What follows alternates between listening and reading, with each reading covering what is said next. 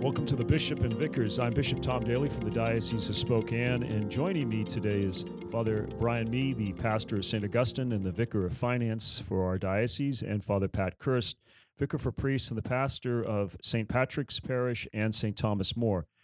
Father Darren Connell, the vicar general and rector of the cathedral, isn't with us uh, today.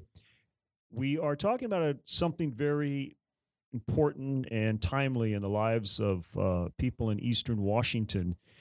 We recently had a tragic shooting in Freeman, uh, the town of Freeman, at a high school. At the time that has happened or had happened earlier in the United States, of course, in the eastern seaboard, uh, we had the terrible hurricanes of Harvey and then Irma. We've had great tragedy of natural disasters we have heard recently of uh, North Korea firing another uh, missile over Japan. Again, there are the man made disasters and there are the natural tragedies, and it affects people's lives in a way that, at worst, has led to death, but uh, certainly on another level, it's the concept of suffering that, that follows and how people respond to that. People who believe in God, how their faith may be shaken, how people in general handle uh, a life that can be um, well the sheer horror of of life at times the shattering of one's faith. So today we um, it's a timely topic but one that will has proportions from the beginning of humanity and maybe to give us a reflection on on that maybe father Mee you might address that for us. Well bishop as you mentioned suffering has always been a part of the the story of humanity you know, I, I, suppose previous generations, as far as more personal type of sufferings, we could say in previous generations when people didn't have aspirin for their headaches and, um, you know, there was more higher infant mortality and, um, you know, people didn't live as long. There were uh, diseases were more rampant and all, all that. We could say, well, we actually live in a time when there is less suffering, but nonetheless, that doesn't really help us who uh, have to deal with whatever suffering we have. But suffering, in other words, has always been part of the human story. So I think it starts there. And so it's not so much that's just what is. Um, the real question is well, how does the one who suffer, how does that person deal with it? So, in other words, what's the, the um, more important than the emphasis on the suffering is the the sufferer. Mm-hmm. And in the Old Testament, of course, you had the um, the Jewish people. Of course, they went through many tribulations and trials, and whenever there was some disaster that happened, um, they would see that as well. It was an act of God, but it was God calling the people back to Him. In other words, we've forgotten God, and He's had to get our attention. Now, that doesn't help us, I suppose, so much when we think of our own suffering and we think, well, I'm I'm faithful already. I believe in God. But um, the way that one would approach suffering is very different from one who doesn't believe from one who does believe. So I think, first of all, the one who doesn't believe, I I would say, well, suffering does seem completely um, irrational, and there's not there's no purpose to it, and it's just uh, an empty, uh, horrible thing. You know, they don't even have anyone to blame it on if they don't believe in God. I guess. Um, so there's really not much you can do in addressing that. But as far as addressing a believer who deals with suffering, um, well then suffering again it's the suffering is going to be the same but somehow we need to transcend the suffering to well what what does this say to us about our transcendent God? And um, how do we, how, what, not why does God do this, but how do I react to this suffering through my belief in God? Mm-hmm. Um, today, the 15th of September, we're celebrating what's the feast day today? Our Lady, Lady of, Sorrows. Sorrows. Now, can we name those seven sorrows of Our Lady? Oh, never mind. never mind. Anyway, well, this was the, and the, the, feast comes about in the 1500s. The Servites, you know, first they were celebrating the five joys of Mary and the five sufferings of Mary or sorrows of Mary. Well, the sorrows expanded to seven, and we don't hear much about the joys of the Blessed Mother anymore. Um, but those seven, it was from the very beginning, uh, Simeon saying to Mary that uh, uh, a sword would pierce her heart. And this is when she's bringing the Christ child to the temple to for the circumcision. So I, from the very beginning of her story as mother, all the way through to the last sorrow of Mary, is putting her son into the tomb. Um, so suffering is going to accompany all the way through, but the, again, the way um, that suffering is dealt with, to recognize that uh, we look upon Christ who suffered for us, and we believe his suffering was redemptive and brings about our redemption. So somehow we join our suffering and sorrows to his reality, recognizing that he does accompany us and our suffering somehow does have a purpose, even though uh, in this moment, in this present moment, it's incomprehensible to us. And I think that experience of suffering is, that you're reflecting upon, Father Mee, there there's that kind of suffering that we experience because of something that was actually done to us or happened to us. So we were there when the earthquake happened. We were the victim when the bomb exploded on the subway. But then there's also that that that suffering that we experience knowing other people are suffering and that's tied to that notion compassion which if my latin is correct that means suffering with mm-hmm. and i think of that line uh, from the scriptures from the new testament about we share our i'm paraphrasing but we share one another's joys we share one another's pains and suffering and and nowadays we look historically well we weren't all that aware as a as a people a hundred years ago of how people were suffering across the globe. Now, of course, with technology, we know immediately uh, of the people suffering in London today with the, the terrorist attack or in the earthquake in Mexico. The earthquake yeah. in Mexico. We, we see the pictures, and now our experience is probably different in the intensity of, of our suffering for people. Well, they're a long way away. And when it gets really close to home, that intensifies that experience of suffering, even if it's not you know something that was done exactly to me. So uh, this past Wednesday uh, at St. Thomas More, we were sitting in our staff meeting, and all the phones started going off, bells and whistles, and it was the announcements coming from the diocese about need for school lockdown and so forth because of the shooting at the Freeman School District. Now that hit pretty close to home for me because up until a few months ago, I served as pastor in that region. Uh, Freeman School mm-hmm. is close to the town of Rockford, which has St. Joseph Church in it, and I was pastor of that church while I was pastor of St. Mary's as well and you know, I, I felt, oh my gosh, I wonder, did I know some of these mm-hmm. kids? And and uh, God bless the pastoral associate at St. Mary Parish, Jeanette Benson, who immediately started sending me texts about, I'm checking to see if any of, of our kids that, that were participating in our youth ministry, parts of these parishes, if uh, you know they were impacted by this. And she kind of filled me. in. I got talked to this family, they're none of them, this family. But to think that you know the one incredible angst and tragedy of those families who were directly impacted on that, but the whole community suffers, and anybody with any kind of direct connection, but even a more remote connection. Obviously, the whole town of Spokane's impacted, and and uh, and then it's getting reported in Chicago and on the East Coast, and and you know people are seeing that, and and they're feeling that same thing. You know, these families, you know, how tragic it must be for the family of of Sam who lost his life, mm-hmm. and then the the shooter. You know, mm-hmm. they just must be devastated. And then, of course, the uh, the maintenance man who I think stopped him, mm-hmm. uh, and he was Joe, Joe, Bowen. Yeah. The the comment was said, you know, why would he do that? And the sheriff at the time said, well, he probably didn't know why he did it, but he knew he had to do it, and uh, and that's what it is. When we come back, uh, we'll continue this discussion on so much that has happened uh, with natural disasters and tragedies and suffering and and how people respond uh, to that in the context not just of faith, but just the, the healing that needs to take place.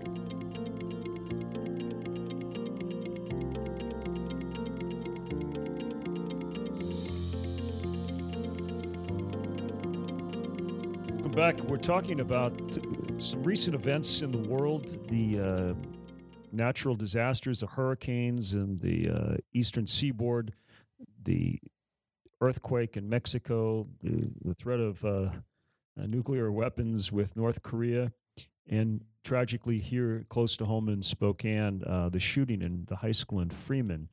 Um, as the vicars, as priests, we've had experience, and, and Father Mee as a pastor, and Father Kirst uh, as a pastor also.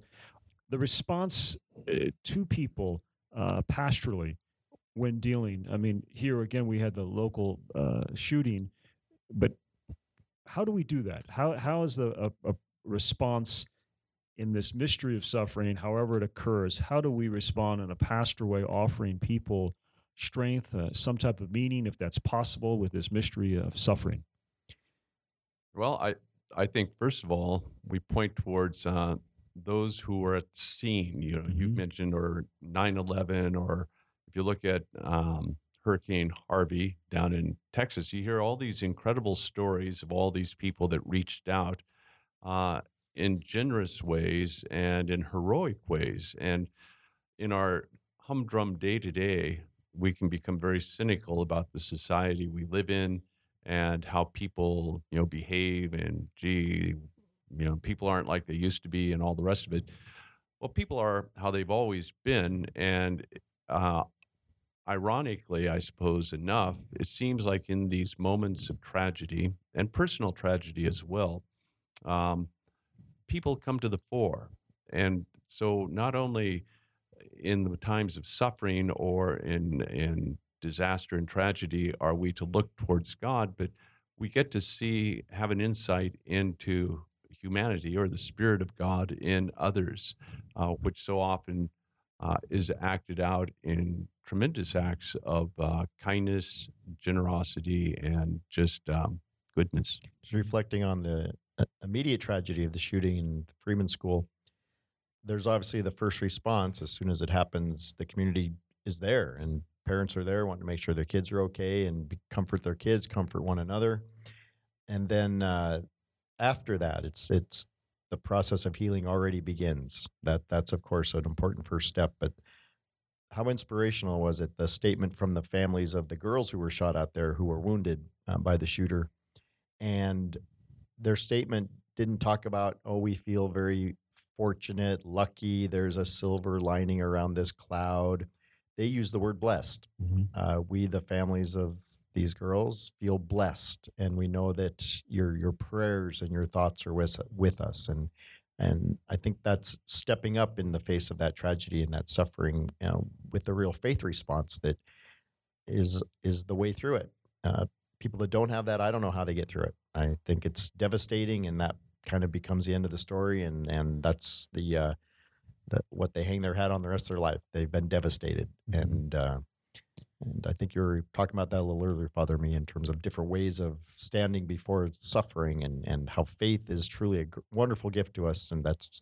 I always see it's kind of where the rubber hits the road for us in our lives as people of faith is standing before suffering, death, and and how we uh, look beyond that, and we use words like blessedness and hope and joy, and uh, and they're very profound words. Those words carry with it uh, wonderful things going on in the heart. And I think, um, you know, not that this is that you can comfort someone who's going through suffering with a statement like this, but it should lead us all to a reflection on, especially when you consider Irma and Harvey and all of the um, incredible amount of damage, you know, uh, to property um, there was.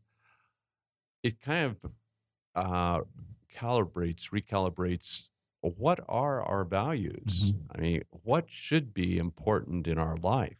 Uh, so things are so fleeting, you know, uh, sic gloria transit mundi, as Father Haspidus always likes to say, uh, so passes the glory of this world. So, if nothing else, it should make us again go back to that reflection of, well, in the suffering itself, uh, it's always been with us, and we don't really know why or how to respond to it necessarily. But what should it lead us to reflect on beyond just this moment that so often we find ourselves uh, captive of? Well, we heard that in, uh, for example, in the hurricane uh, in Texas and the people's response. I mean, the devastation in Houston, uh, the disruption of lives, um, uh, the recent discovery of those, I think, eight senior citizens in the assisted living facility where the air conditioning was out and they died. And um, uh, just you know again it was a, a, a, cascading of bad news but then in the midst of this people who were seemingly um, had lost everything but had their life placed that into a perspective of, of blessing and i suppose for as we we often know of we don't can't control what happens to us but what we can control is our response to to a situation. And for the person of faith, which so often in our society in the United States and I suppose Western Europe is the secularization where we try to, we can't mention faith, uh, we can't talk about faith, and yet for the reality of the human condition that so often is, sh- has been shattered by tragedy, it seems that the people who do believe uh, can respond in a way that provides hope and, and can be a, a way of assisting?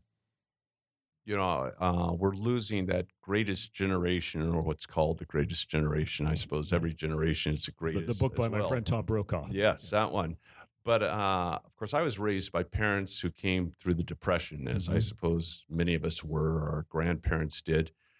And that time of the Depression was so, uh, they were they were so it left such an impression upon them that depression did. And um, yet as there was you know poverty there was hardship there was uh, just so many difficulties to deal with. But in the aftermath of that once the depression was over you'd hear these people and they'd speak about well how the community came together and how there was a care and concern for one another i suppose they were uh, as time passed, you know, they were kind of putting a golden hue to it, but it really did impress them with some values as well. So again, I when we get caught in the moment, it's very difficult for us to uh, comprehend. Well, we perhaps never comprehend, but to understand or make sense of the tragedy or the difficulty or that period of the depression that we're going through. Oftentimes, it's only in looking back do we see, well, where did that lead? And so it's also an, an awareness, whatever tragedy or whatever uh, disasters uh, befall us, why we're really not going to get it clear or be able to reflect on it well and have an understanding of it until there's some distance between it and ourselves. You know, it's just like uh, how often something happens in a given day, and we think, well, I'm not going to react until that till tomorrow because I need some time to put mm-hmm. it in mm-hmm. perspective. And of course, these huge disasters, well, it uh, might be hard for us ever to put it into perspective, but recognizing the time is also given us so that at least we come to a clear uh, vision or focus of what what fully came about because of the disasters that took place.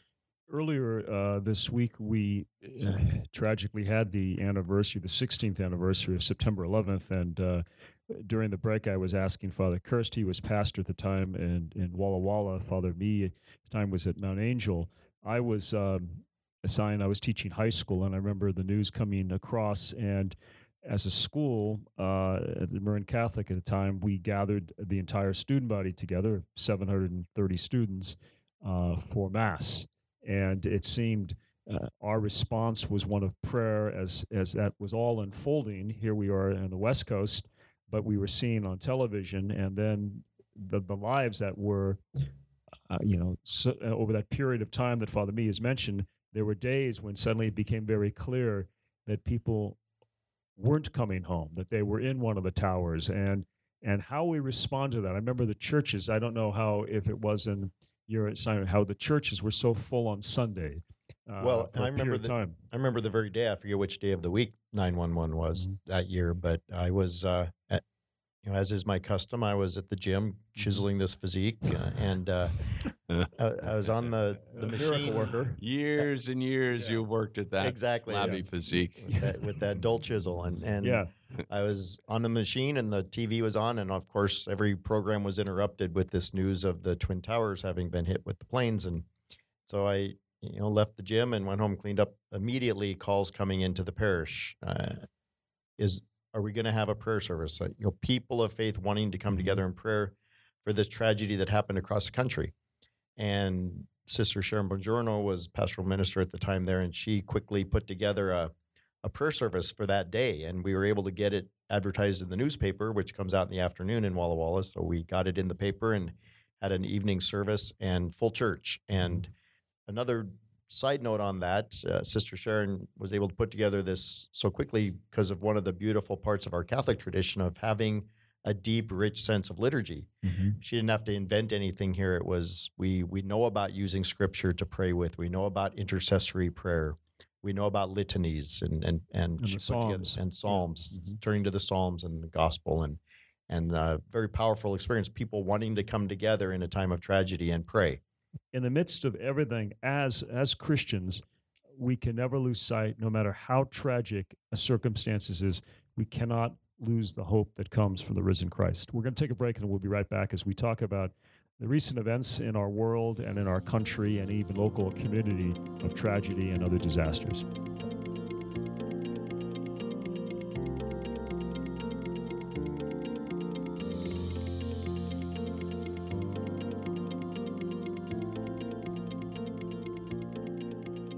Welcome back. It's the Bishop and the Vicars, and we're talking today, Father, Mee and Father Kirst, about what's happened in our local community, uh, the shooting in Freeman, but also throughout uh, our nation with the hurricanes and the other natural disasters, and uh, always the threat of terrorism with the bombing of the subway in London that we heard about uh, today.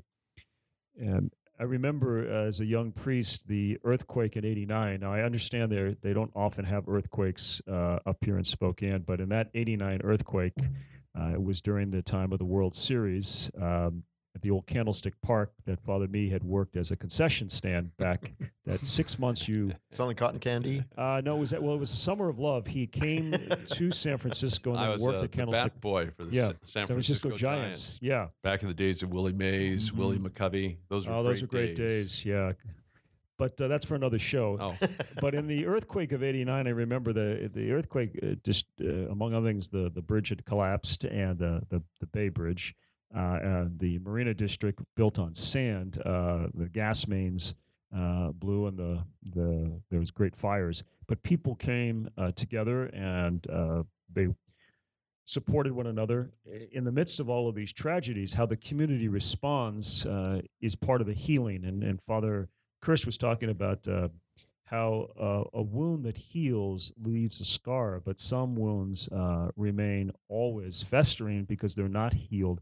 So, a community coming together, in whether it is the tragedy of the shooting or a natural disaster, maybe from your experiences as pastors, as priests, um, what have you seen uh, personally or close to you uh, that has brought about healing after these disasters? Because I think that's so important for our people, our listening audience, and in a spirit of hope, which is so much a part of our Catholic faith.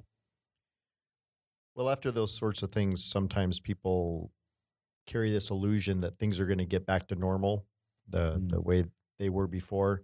I think we were talking at a break about what are the most intense tragedies that we've had to encounter in our roles as pastors, and immediately for me jumped to mind the occasions in my life, which have unfortunately been way too many, of getting called in to attend to a family who's experienced a suicide, especially a suicide of a child, and especially intense when that suicide happened in the family home Yes.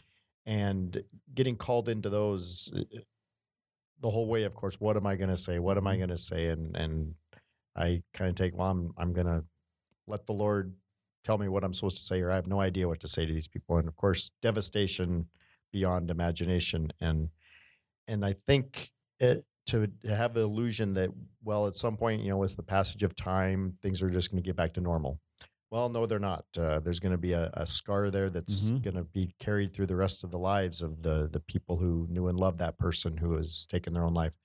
But uh, people, uh, especially with the approach of faith, uh, learn to create a new normal, if you will, to to live with that scar and to to try and say things like, well, you know, pretty soon, you know, this is going to hurt for a while, but pretty soon the hurt will go away. Well, I don't think that's very good pastoral No. No, the hurt will always be there. It may lessen in its intensity with the passage of time, but it's always going to be there. And people weave that into their lives. Then uh, this this sadness they carry with them, that is uh, becomes a part of their their life now. And again, as Father Mee was sharing early on in this program, to join that to to the suffering of Christ is our way to really see the the power of redemption and the paschal mystery at work in our lives, and and to know that we will carry that scar and and we're not going to return to the way it was before, but the way it is now is led by the grace Mhm. of God and His providence, and you know keeps us moving. And as a people of faith, uh, that that needs to be our response if there's going to be healing.